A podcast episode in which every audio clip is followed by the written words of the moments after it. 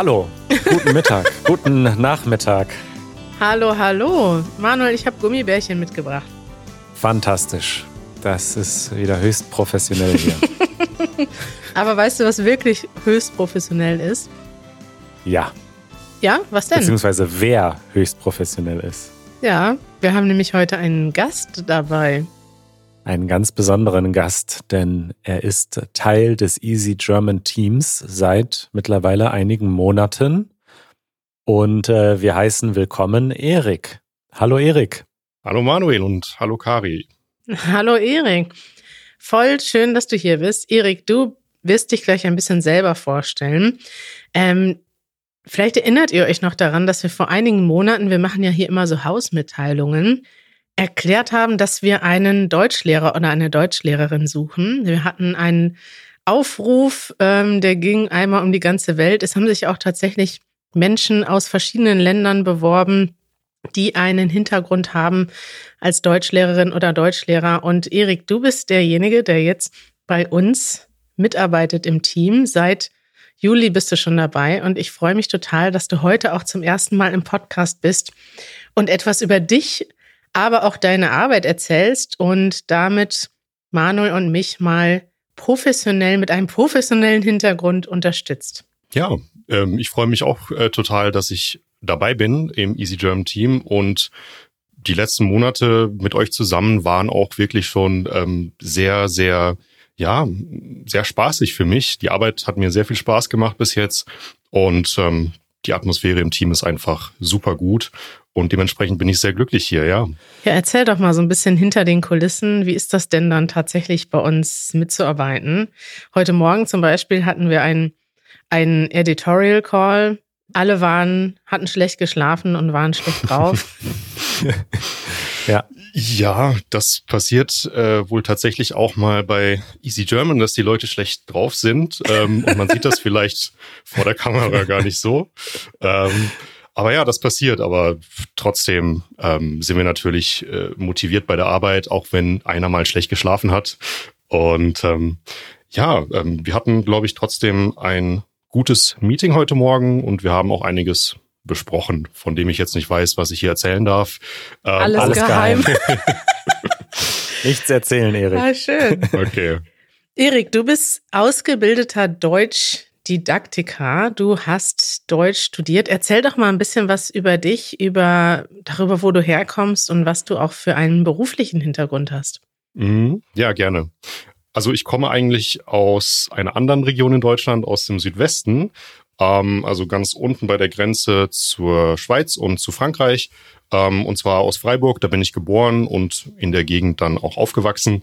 Ähm, und ja, Danach habe ich in Freiburg auch studiert. Ich habe meinen Bachelor dort gemacht in Germanistik äh, und in Anglistik und bin danach dann für meinen Master nach Jena, also in den ehemaligen Osten Deutschlands und habe dort dann Deutsch als Fremdsprache studiert, also da quasi gelernt, was es bedeutet, ein Deutschlehrer oder ein DAF oder DATS-Lehrer tatsächlich zu sein. Und oh, da ähm, kommen direkt schon Fachbegriffe. Was heißt denn DAF und DATS? Also DAF bedeutet Deutsch als Fremdsprache und DATS bedeutet Deutsch als Zweitsprache. Und der Unterschied ist, dass man bei Deutsch als Fremdsprache die Sprache im Ausland lernt und bei Deutsch als Zweitsprache die Sprache im Inland lernt, also in Deutschland oder in Österreich oder in der Schweiz. Und das sind so zwei Begriffe, die ganz wichtig sind für unseren Fachbereich auch. Und wolltest du schon immer Deutschlehrer werden? War das schon immer dein Traum? Wie bist du darauf gekommen? Hm, ehrlich gesagt nicht. Und ich gehörte auch zu denen, die im Bachelorstudium noch keinen so richtigen Plan hatten, wo es hingeht. Ähm, ich habe dann nach dem Bachelor ein Praktikum gemacht, auch als Deutschlehrer oder in dem Bereich und habe dann gemerkt, dass das eigentlich äh, sehr viel Spaß macht und habe mich dann für den Master entschieden und mich dafür entschieden, äh, Deutschlehrer zu werden. Du hast auch schon ein bisschen unterrichtet. Du hast auch unter anderem schon im Ausland unterrichtet. Was erzähl mal davon? Was hast du schon für Erfahrungen gemacht in dem Beruf als Deutschlehrer?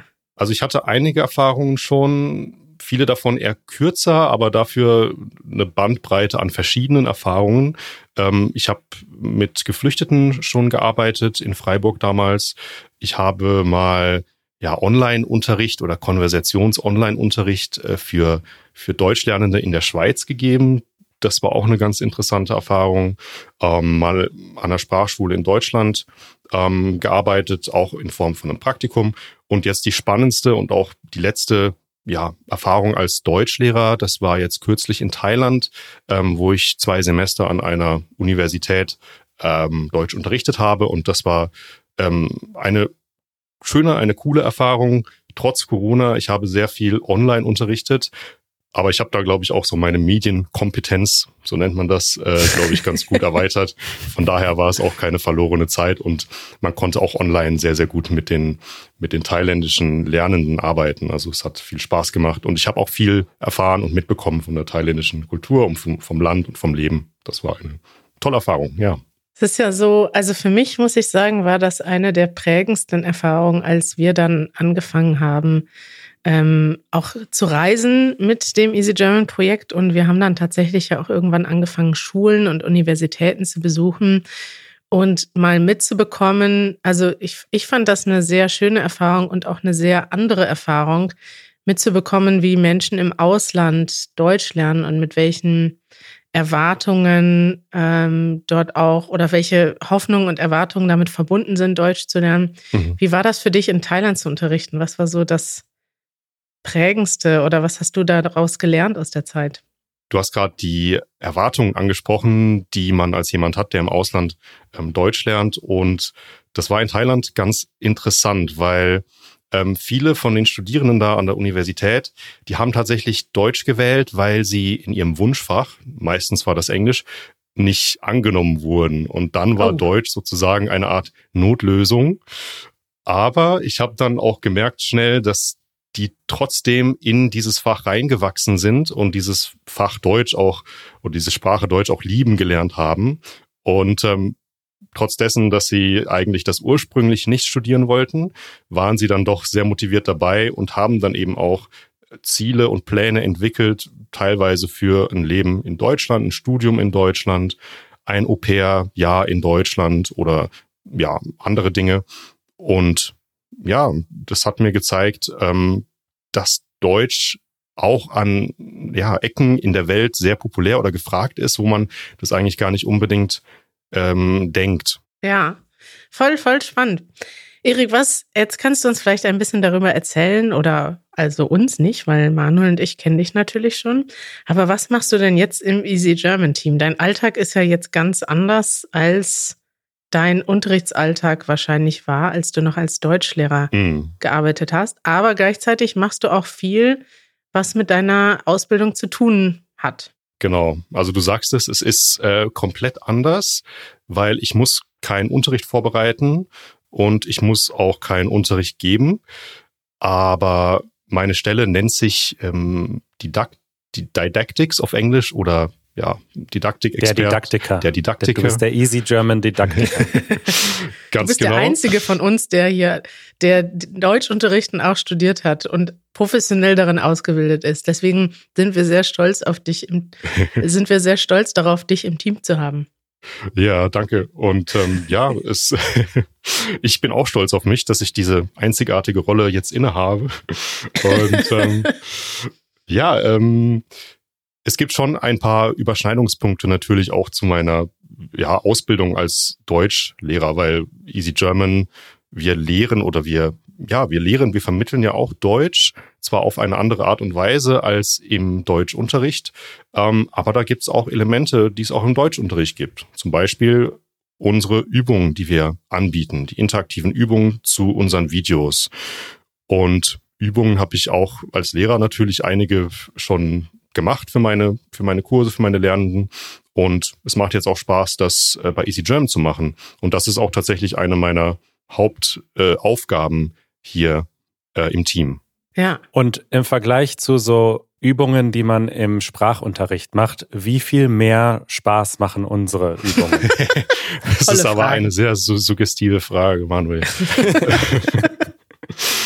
Ähm, ja, es macht, es macht Spaß, es macht mehr Spaß insofern als ich, glaube ich, mehr Freiheiten habe, weil im Unterricht hat man natürlich ähm, gewisse Vorgaben, thematische so. Vorgaben. Ich meinte gar nicht deinen Spaß. Ich meinte den Spaß derjenigen, die die Übungen dann machen. Ah. Also den Spaß der Schüler. Ach so, ja, ah, gut. Ähm, ich Noch tollere Frage, Manuel.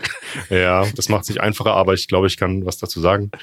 Ähm, ich glaube, dass diese Übungen, die wir machen, Spaß machen oder mehr Spaß machen als vielleicht manche Übungen im Deutschunterricht, äh, weil die Übungen maßgeschneidert sind für unsere Videos. Das heißt, wenn man sich das Video angeguckt hat und danach die Übung macht, dann hat man thematisch und sprachlich Übungen, die perfekt passen zu den Videos.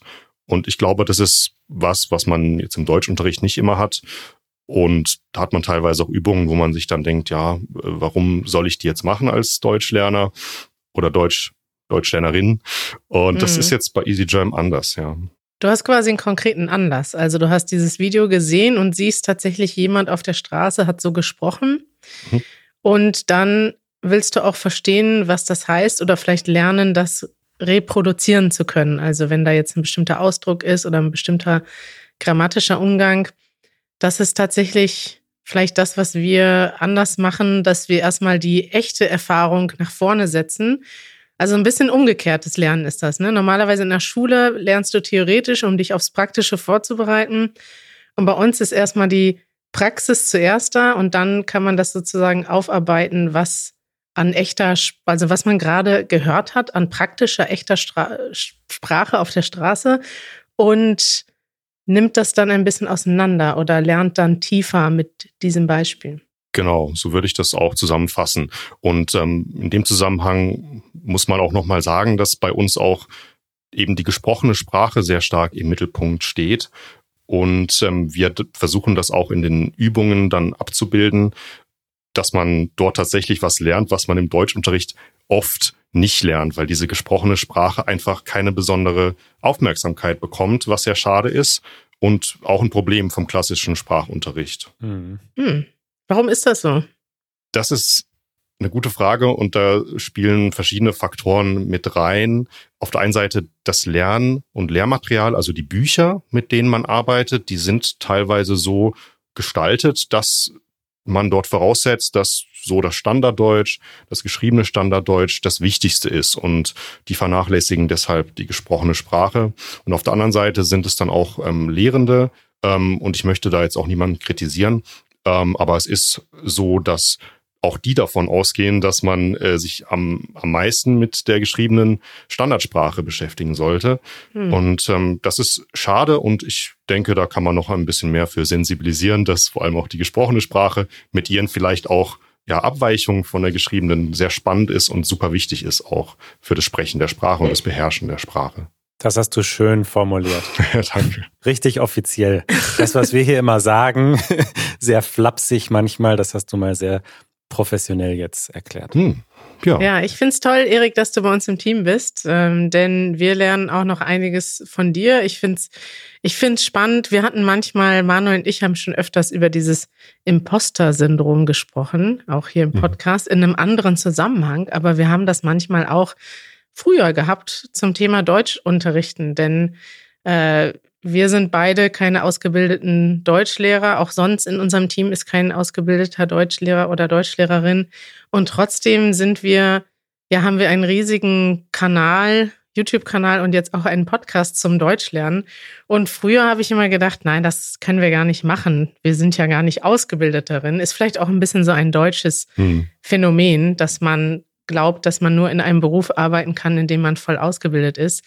Wir haben uns natürlich über die Jahre auch selber total eingearbeitet, aber trotzdem ist es jetzt nochmal was anderes, jemanden dabei zu haben, der auch den aktuellen, den aktuellen Standard kennt, der unterrichtet wird und sich mhm. auskennt mit den Lehrwerken, mit den verschiedenen Niveaustufen und mit den Rahmenbedingungen des Deutschunterrichtens. Und wir haben das heute einfach mal genutzt, Erik, denn wir bekommen ja hier ganz viele Fragen immer geschickt. Und einige von diesen Fragen sind sprachlicher Natur, sind vielleicht Fragen zum Vokabular oder auch Fragen zur deutschen Grammatik. Und dann ähm, sagt immer Manuel, so Kari, das musst du jetzt beantworten. Und das Gleiche machen wir jetzt äh, mache ich jetzt gleich. Wir werden die Fragen jetzt gleich mal an dich, an den neuen Experten weitergeben und Manuel und ich werden uns zurücklehnen in der folgenden Rubrik. Eure Fragen. Lieber Erik, deine erste Frage lautet, und du darfst auf den roten Buzzer drücken, wenn du die Antwort weißt. Mein Scherz. Also, deine erste Frage kommt von Ernest oder Ernest aus Uganda. Und er fragt, gestern habe ich von einem Freund über Vitamin B gehört. Aber das habe ich nicht verstanden.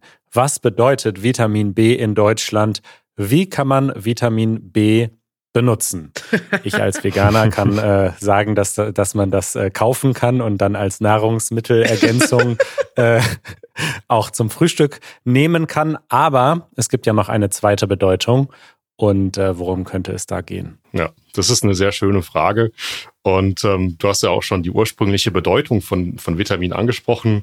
Ähm, Vitamine haben wir in Obst zum Beispiel oder auch in anderen ähm, Lebensmitteln drin. Und Vitamine sind sehr wichtig für den Körper. Das wissen wir auch alle. Ähm, aber Vitamin, Vitamine oder Vitamin B in dem Fall ähm, können auch vor allem im beruflichen Kontext, also im Job, sehr wichtig sein oder können einem helfen. Ähm, es geht bei Vitamin B um Beziehungen, um Kontakte sozusagen, die man im Beruf hat mit anderen Personen. Zum Beispiel mit dem Chef oder mit den Kollegen. Und ich kann diese Kontakte benutzen, damit ich Vorteile bekomme. Zum Beispiel bekomme ich einen Job, weil ich den Chef sehr gut kenne, schon seit 20 Jahren. Und dann kann ich sagen, äh, ich habe hier einen neuen Job und ich habe den bekommen dank Vitamin B, also dank der Beziehungen, die ich zu diesem Chef schon vorher hatte. Und deshalb haben wir hier auch dieses B, das steht nämlich für Beziehungen, also die Kontakte, die man hat. Kann ich dazu mal ein praktisches Beispiel nennen, wo Janusz dieses, ja. diesen Ausdruck benutzt hat? Man benutzt das tatsächlich meistens im beruflichen Kontext, aber man kann das auch in einem anderen Kontext benutzen, nämlich immer dann, wenn Beziehungen eine positive Rolle spielen. Janusz war ähm, vor ein paar Monaten mal im Apple Store und dort hat er meinen Rechner hingebracht zur Reparatur. Und dann rief er mich an und äh, es gab ein Telefonat mit deiner guten Freundin Eva, Manuel, ja. die auch schon mal hier im Podcast zu Gast war. Liebe Grüße an Eva. Und Janusz sagte, und ich habe mir das aufgeschrieben, weil das äh, ein süßes Zitat war. Er sagte zusammen, er sagte dann ins Telefon, offensichtlich haben wir hier Vitamine B. Und er hat dann einen Witz darüber gemacht, dass er meinte, dadurch, dass Eva im Apple Store arbeitet und sie ihn da begrüßt hat, ist er vielleicht schneller drangekommen. Ob das so war, weiß ich nicht, aber das war dann seine Vorstellung davon.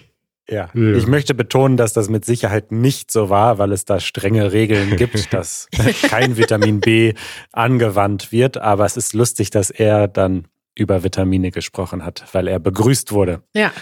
ja auch Schön. schönes Beispiel auch. Gut. Äh, Erik, es geht weiter mit einer Frage von Daniel aus Australien, der uns schon häufig geschrieben hat. Und er fragt, zumindest vermute ich, dass es der ist. Vielleicht gibt es auch noch andere Daniels mhm. in Australien. Jedenfalls lautet die Frage, ich finde es schwierig zu wissen, wann ich mich und wann ich sich benutzen soll. Zum Beispiel heißt es, ich erinnere mich daran und nicht nur ich erinnere daran. Oder die Waren an sich nehmen oder nimm die Ware. Ja, das ist äh, in der Tat kompliziert. Das ist ja ein gigantisches Thema. Ja, da bin ich mal gespannt, wie Erik das erklärt. In 30 Sekunden oder weniger. ja, schalte mich kurz.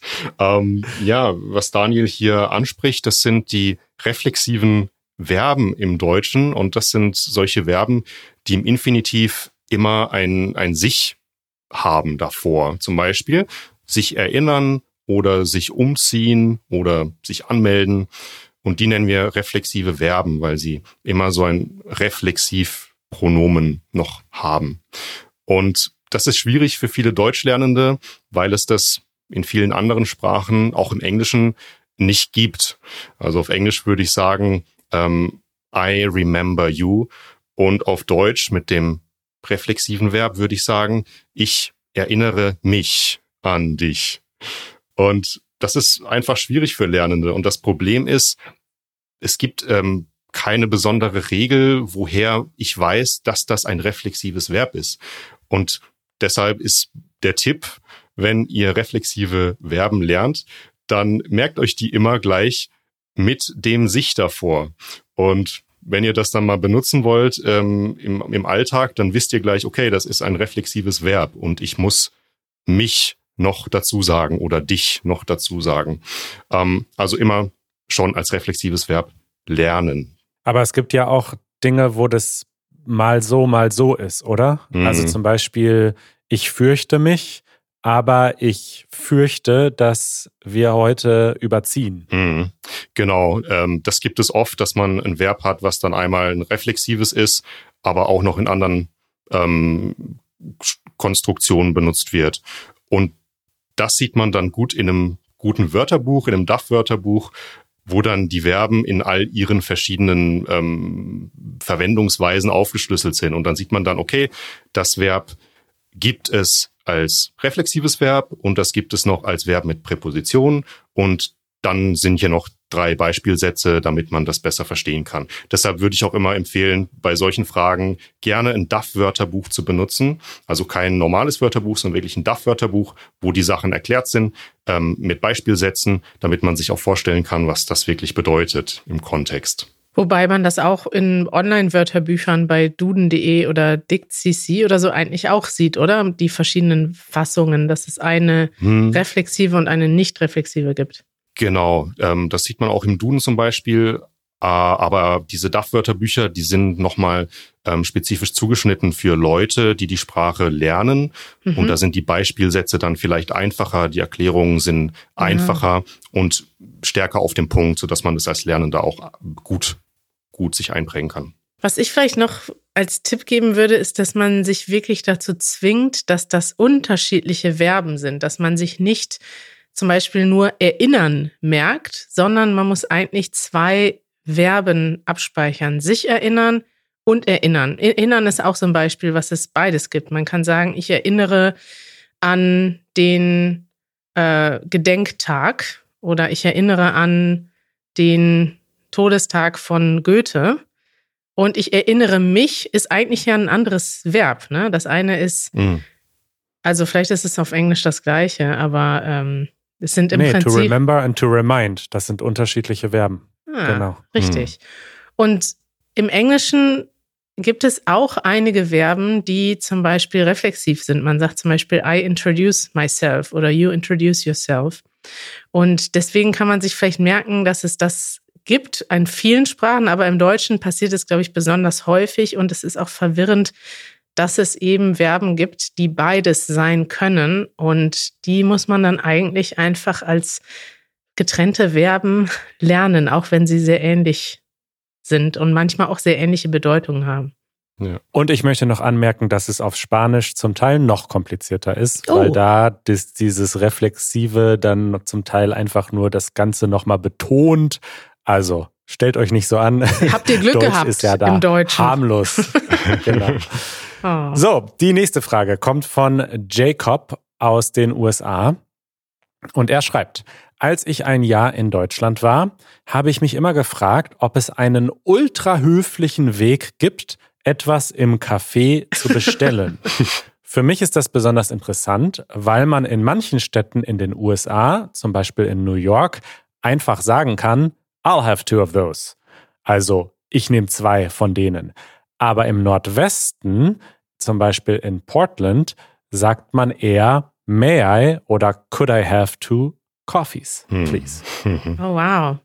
Ich finde das eine interessante Frage, denn bei mir zu Hause im Südwesten hört man manchmal auch Formulierungen, wo man sagen würde, wow, das ist aber unhöflich. Zum Beispiel, wenn ich jetzt in ein Café gehe und möchte einen Kaffee bestellen, dann sage ich sowas wie, ich bekomme einen Kaffee oder ich krieg einen Kaffee. Mhm. Und ähm, da wollte ich euch beide erstmal fragen, wie ihr das findet. Findet ihr das äh, höflich? Findet ihr das okay? Würdet ihr das auch sagen? Ich kenne das und ich weiß, dass das relativ normal ist in manchen äh, Gegenden.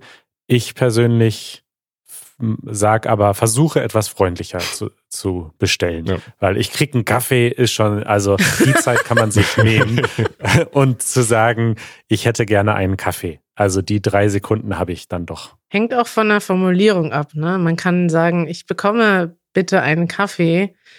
Ja, obwohl für mich klingt es auch zu direkt, zu hm. unhöflich irgendwie. Aber klar hat man das schon gehört. Also es ist jetzt nicht total ungewöhnlich. Aber ja, ich glaube, ich selber würde das nicht benutzen. Ich würde immer mit dem Konjunktiv ja. formulieren. Könnte ich wohl einen Kaffee haben? Genau, das sehe ich genauso wie ihr.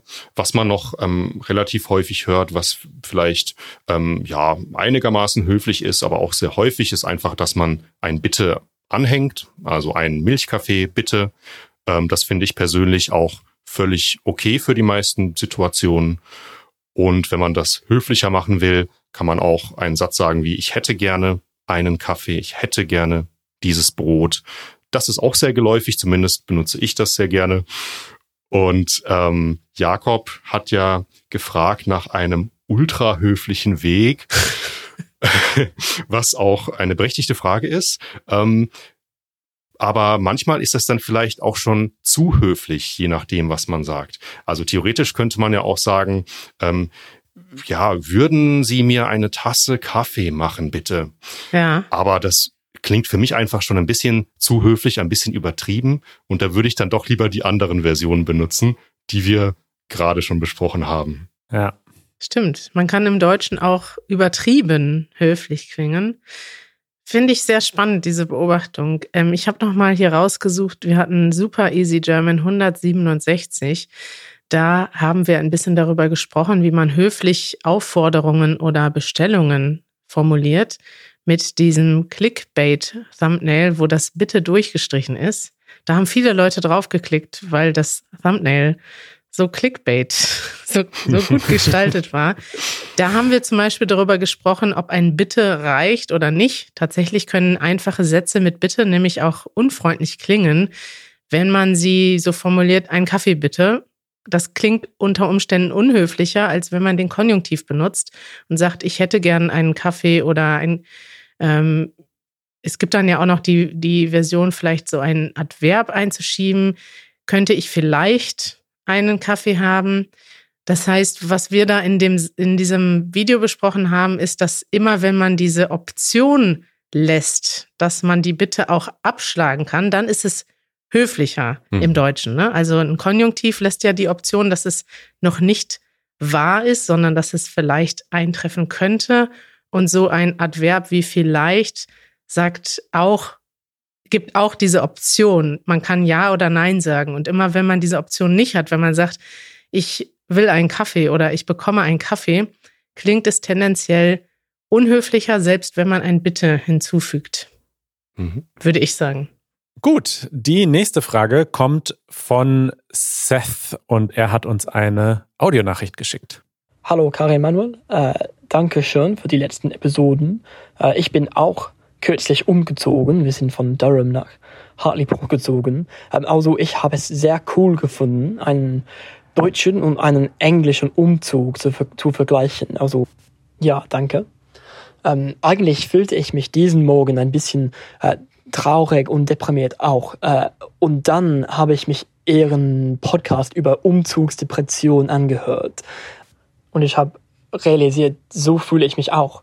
Ähm, also vielen Dank dafür, dass du darüber geredet hast. Ähm, das war ja bestimmt für, für mich sehr hilfreich.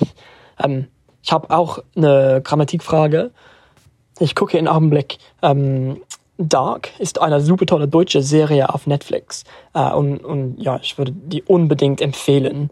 Äh, aber die Figuren sagen oft äh, zum Beispiel, was soll, was, was soll das hier oder so, ähm, wenn sie überrascht sind, weiß nicht. Ähm, was heißt das denn und, und wie kann ich besser das Wort sollen verwenden? Ähm, Dankeschön, äh, tschüss. Okay, also wir merken jetzt, äh, dass diese Nachricht schon ein bisschen älter ist, denn der Umzug ist schon ein paar Monate her. Ja. Aber ihr seht, wir speichern alle Fragen ab und kommen dann früher oder später doch dazu. Also, Erik, äh, sollen. Wann sollen wir sollen benutzen? ja, sollen soll man in verschiedenen Kontexten benutzen. Und eigentlich ist sollen ja ein Modalverb und wir benutzen das meistens eigentlich in Kombination mit einem anderen Verb. Zum Beispiel, du sollst arbeiten oder du sollst nicht stehlen oder so. Aber was Seth jetzt hier als Beispiel bringt, das ist ein bisschen ein anderer Fall und da ist nämlich soll als einziges Verb. Und ähm, er hat das auch schon richtig erkannt, ähm, dass damit eine Art Überraschung ausgedrückt wird. Ich kenne jetzt leider die Serie nicht, aber ich hoffe, dass mein Beispiel trotzdem passt und trotzdem verständlich ist. Ähm, man kann sich zum Beispiel mal vorstellen, ähm, ja, du kommst nach Hause von der Uni in deine WG und du möchtest jetzt gerne was essen. Du hast von gestern noch ähm, ein paar Nudeln im Kühlschrank und dann gehst du zum Kühlschrank, machst den auf und dann siehst du, oh, meine Nudeln sind weg und der Mitbewohner hat die gegessen. Und ja, wie fühlst du dich? Du fühlst dich natürlich überrascht, negativ überrascht. Und dann gehst du zu deinem Mitbewohner, äh, klopfst an die Tür und äh, fragst ihn, äh, was soll das? Du hast mein, meine Nudeln gegessen. Was soll das? Ja, also man zeigt damit halt dem Mitbewohner, ähm, ich bin sauer und ich verstehe nicht, warum du das gemacht hast. Ja, was soll das? Also immer eine Art negative Überraschung und dann kann man, was soll das sagen oder fragen. Ja, das ist ein interessantes Thema, weil sollen hat ja mehrere Bedeutungen, oder Erik? Und in diesem Kontext ist es aber speziell und auch fast nicht richtig übersetzbar, oder? Mhm. Ja, würde ich auch sagen. Und hier kann man, glaube ich, auch sagen, dass dieser Satz an sich ähm, eine Bedeutung hat und ähm, man sich diesen Satz mit dieser Bedeutung merken sollte und man kann das nicht einfach so jetzt übersetzen irgendwie. Ja, und vor allen Dingen, du hast es jetzt mit so einer schönen, ruhigen, tiefen, meditationsartigen Stimme gesagt. Äh, in der Realität sagt man, ey, was soll das denn? So sagt man das. Ja. Was soll das? Du hast meine Nudeln gegessen. Ja, das war schon deutlich näher an der Realität und ich danke dir, Manuel, für diese szenische Darstellung. Danke, bitte. Unsere letzte Frage für diese Sendung kommt von Maria und sie fragt uns zum Thema Nebensätze. Und zwar schreibt sie, dass sie dazu viele Regeln an der Uni gelernt hat, insbesondere zur Wortfolge, die von der Konjunktion abhängt. Und sie schreibt, ich erinnere mich daran, dass wenn man einen Nebensatz mit weil beginnt, das Verb am Ende des Satzes steht. Zum Beispiel, ich kann heute nicht kommen, weil ich keine Zeit habe. Aber ich habe sehr häufig in eurem Podcast und in euren Videos gehört, dass es eigentlich auch eine direkte Wortfolge nach weil gibt. Mhm. Zum Beispiel sagen die Leute, wir gehen heute ins Kino, weil wir möchten uns diesen neuen Film anschauen. Hat sich die Regel verändert? Super spannend. Oder sind heute beide Varianten richtig? Mhm. Ja, das ist auch eine sehr spannende Frage und ich glaube auch, dass sehr viele Deutschlernende da verwirrt sind, weil sie im Deutschkurs lernen, dass weil ein Nebensatz einleitet und da muss das Verb natürlich am Ende stehen. Und dann kommen sie aber in den Alltag und sprechen mit Deutschen und merken dann, ups, das ist ja gar nicht so, was ist denn da los? Und ähm, das ist tatsächlich ein Phänomen der gesprochenen Sprache, das es jetzt auch schon seit ein paar Jahrzehnten, glaube ich, immer mehr gibt. Und ähm, in der Umgangssprache würde ich sagen, wird das wahrscheinlich ungefähr genauso oft, wenn nicht sogar öfter benutzt, als weil mit Verb am Ende. Also das ist wirklich sehr häufig geworden. Ähm, das heißt, als jemand, der Deutsch lernt, kann man das Ganze ein bisschen entspannt sehen und äh, diese Satzstruktur auch benutzen in der gesprochenen Sprache. Gar kein Problem. Und, ähm, Aber nur in der gesprochenen, oder? Ja, Wenn ich jetzt einen genau. Aufsatz schreibe oder einen Deutschtest schreibe, sollte ich das auf keinen Fall machen. genau, das ist, genau, Kari, das ist richtig. Ähm, das ist noch nicht in der formellen gesch äh, geschriebenen Sprache angekommen.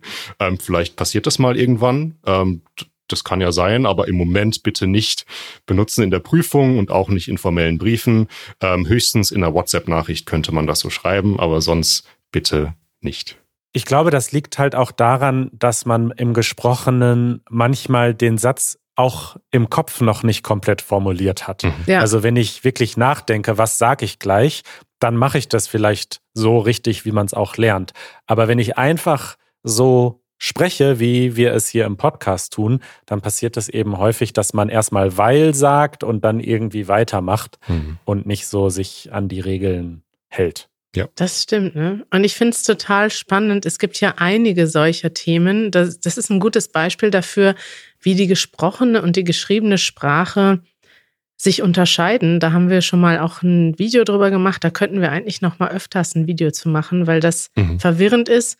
Ich würde sagen, im Deutschen ist es tendenziell sind die Unterschiede, glaube ich, nicht so stark wie in anderen Sprachen. Also ich glaube, in Französischen oder auch im Polnischen gibt es noch mal viel stärkere Unterschiede. Im Französischen gibt es ja auch komplett andere Satzstellungen in der gesprochenen Sprache und im Deutschen sind das wirklich so Einzelfänomene. Aber trotzdem gibt es das, dass man anders spricht, mhm. als man schreibt. Und das muss man sich dann wirklich merken, dass es im Deutschen in der gesprochenen Sprache sehr flexibel ist, aber im geschriebenen eben striktere Regeln gibt. Mhm. Genau. Und das ist jetzt eigentlich wieder der Sprung zum Anfang des Podcasts, ähm, wo wir ja darüber gesprochen haben, dass Easy German versucht oder dass wir versuchen, gesprochene Sprache auch zu zeigen, weil das einfach sehr spannend ist und auch wichtig ist. Und ähm, das sehen wir, glaube ich, auch an solchen Fragen wie an der Frage von Maria. Perfekt. Schön, Überleitung. ein schönes äh, Schlusswort. Perfekt, Erik. Hm, ich äh, würde doch hoffen, dass wir das hier häufiger wiederholen und einfach mal äh, euch, liebe HörerInnen, dazu auffordern, dass ihr uns eure Fragen schickt zum Thema deutsche Sprache, Grammatik, Vokabeln, Ausdrücke, all diese Dinge. Und Erik, äh, wenn du Lust hast, hm. dann ähm, kannst du ja demnächst wieder in den Podcast kommen und dann äh, lese ich weiter Fragen vor. Super gerne. Was hältst du davon? Total gerne. Es hat äh, viel Spaß gemacht und ja, danke für eure ziemlich spannenden Fragen. Wunderbar. Finde ich gut. Danke, dass du da warst, Erik. Und Manuel, jetzt bleibt uns zum Abschluss nur noch eine Ankündigung, ist das korrekt? Ja, wir haben noch eine kurze Ankündigung und zwar feiern wir dieses Jahr, wie auch schon im letzten Jahr, eine virtuelle Weihnachtsfeier mit allen unseren Mitgliedern über Zoom und das wird stattfinden am Wochenende vor Weihnachten. Da gibt es wieder unterschiedliche Termine für unterschiedliche Zeitzonen. Also wenn ihr schon ein Mitglied seid von Easy German, dann äh, schaut in eure E-Mails und wenn ihr noch kein Mitglied seid und ihr wollt mit Erik und Kari und mir und vielen, vielen anderen Leuten aus dem Easy German Team Weihnachten feiern, dann werdet ein Easy German Mitglied. Ja, und dann bekommt ihr auch die ganzen Übungen, die Erik jede Woche für euch vorbereitet zu unseren Videos. Genau. Fantastisch. Bis bald, ihr Lieben. Macht's gut. Bis bald, es war schön. Tschüss. Ciao. Tschüss.